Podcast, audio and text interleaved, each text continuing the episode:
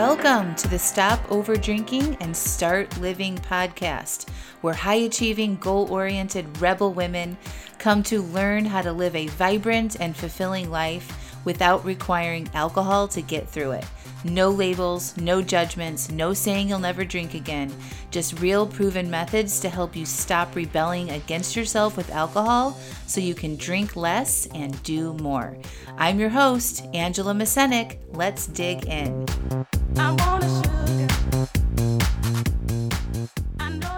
Welcome to episode 129 Your Enduring Spirit. Hello, everybody. How are you? I am fantastic. We went to New York City with the kids this weekend. It was the first time the five of us have ever flown together on an airplane. so it was a big triumph for us. We had to get new luggage at the last minute. I realized that only Ayla, my oldest, had one, um, like, you know, overhead sized travel suitcase. so the day before, I had to go to Nordstrom Rack and buy my husband and I one and my boys one and it was super fun. So we went to New York. I was super inspired all weekend. It was beautiful weather, so much creativity and art and amazement that inspired this podcast today, which is about your enduring spirit and the human spirit. So a lot of you all probably are familiar with the Humans of New York Instagram page, but basically they highlight these amazing stories of people in New York City and all over the world, I think, too, of their lives and how they've overcome things and prevailed. And you just see this everywhere when you're in New York, right? So, in in doing the podcast, I went and researched the history of the 9/11 memorial and the timeline of the One World Trade Center. We, my husband and I, actually got a chance to go down there alone on Sunday morning and look around and absorb all of that. And it was quite moving, I got to tell you. And it just made me think about you and how a lot of you have overcome tragedy and things in your lives, especially when it comes to your struggles with drinking. To soaring now, and you've had your enduring spirit, your spirit inside of you, guiding you along the way. So if you're interested in that timeline, I've included that in the show notes.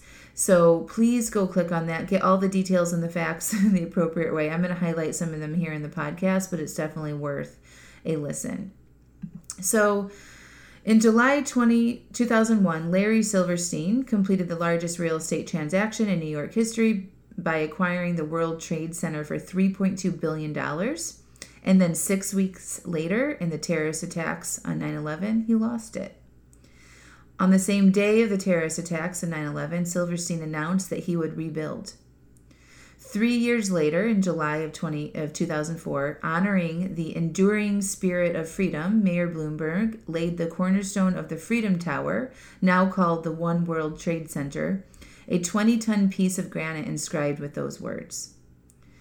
And reading through the timeline, there were setbacks and cancellations and government holdups and court issues and the One World Trade Center had to be completely re- redesigned, and Silverstein had to sell billions of stock to help finance the construction. And then on November 3rd, 2014, 13 years after 9 11, the One World Trade Center officially opens. Again, check out the full timeline in the link in the show notes. But being there this weekend was nothing short of remarkable. And I'd been there back in 2006 for the first time ever to New York City, and it still looked like a pile of rubble to me at the site. Things are fenced off, lots of construction, pictures of 9 11, and when emergency workers on the scene were everywhere. And I had been back to New York a couple times before we just went this last weekend, but I hadn't made it down to that area. So seeing it now since 2006, it's unrecognizable for me. It was probably one of the prettiest and moving parts of the entire city for me. The artwork and the graffiti and the architecture. My favorite was the World Trade Center Transportation Hub. It was designed after a bird in flight. It was absolutely gorgeous. What was created after a complete devastation is nothing short of magical, y'all. Humans have an ability to not only endure terrible things, but to overcome them and build and create beauty and magic from this tragedy. Tragedy can transform countries, cities, families, and individual lives. We see this time after time in motivational stories of athletes and cancer patients and tragic nat- nat- uh, natural disasters, of drug and alcohol struggles, mental and physical and sexual abuse. People have a spirit that endures. The enduring spirit of freedom was the coin phrase used when building the One World Trade Center tower, and it's absolutely perfect. We as a country value our freedom and won't let terrorists take that away from us. And I can't help but look at the people that I help in changing their relationship with alcohol. All of my clients, including myself, have an enduring spirit within them. And when researching and reading about the human spirit, I came across this amazing article in the New Yorker. It's also linked up in the show notes. It was written in April 2020 at the start of the pandemic. It talks about Nelson Mandela, who endured 27 years in isolated prison. He survived that and then came out to change the world. It talks about Holocaust survivors, survivors and stories of survivor, survivors who endured horrific abuse and conditions that no human should ever have to endure to come out and write books and to change the world. So when I'm reminded of stories like these, I am just filled with inspiration and hope for you because most of us we have our freedoms. We have homes, we have jobs, money in the bank. We can leave our homes whenever we want. We have so many freedoms. Most of us take those for granted. And struggling with drinking can sometimes feel like you are in rubble, like you don't have a choice, like you're stuck in the mud and trapped. You experience the same thing over and over and over again, and it can even feel like hell. But this is what I know to be the truth about humans and especially women. We can endure because of our spirit our drive to want better, our subtle knowing that it can be different. And as long as you listen to that and you pay attention, you too can create magic out of rubble.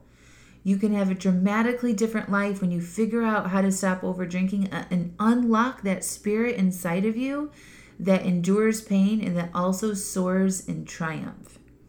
And I would invite you to reflect on the things that you've already overcome. So many of you have experienced tragic deaths, divorce, job loss, abuse. You've overcome and prevailed with your enduring spirit inside of you. No human has an easy life. There is no such thing. we have all experienced traumatic events neglect, verbal abuse, physical abuse, absent parents, sexism, racism, unfair treatment, unexpected injuries and accidents, job loss, deaths, pandemics. Being a human comes with hardship being a human comes with amazement as well, and everything in between. And we all have a common thread that is inside each of us our enduring spirit to keep going. If you have chosen to keep going in your life, to get up, show up, and live, you have the spirit. And learning how to use it to help you not only endure but to thrive is critical when you think about making big life changes. Being at the ground zero, zero area in New York this weekend made me realize that not only do we have an individual enduring spirit to survive and to thrive, we have a collective one that we share together. And it's actually even more powerful when it's shared with people with common goals and interests.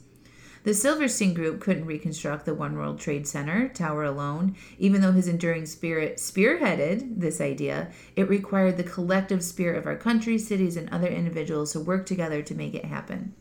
And now, 20 years later, after 9 11, I get to walk around a beautiful part of New York City because of their collective spirits to never give up. They experienced tragedy, and 20 years later, more beauty, more spaces, more art have appeared. And it wouldn't have been created unless that tragic 9 11 day happened. And just for a second, I'd like for you to imagine your life 20 years from now. What would you like your life to look like? Is there growth, beauty, adventure, abundance, or is there more struggle and stagnation? We get to decide. We have this choice of what that looks like, and your enduring spirit will be there no matter what, supporting you in the rubble or supporting you in triumph. I'd like to think I owe it to my enduring spirit to have a chance to fly, to soar, to experience joy and pleasure and abundance. And being a part of the community that can help you soar makes it better, easier, and more fun to have it. And so I would love to invite you to join me and other women, all collectively working on stopping over drinking and start living. You can click the link in the show notes, watch the three videos, get all the information, and then get your applications. And don't wait. You never know what's around the corner, and you've only got this one precious life to live to its maximum potential. You all can do hard things. You've already done some things, right? You're born with this ability, and I'm definitely the right person to help you excavate your potential. I love you all so much. We'll talk to you next week me, me pudiera.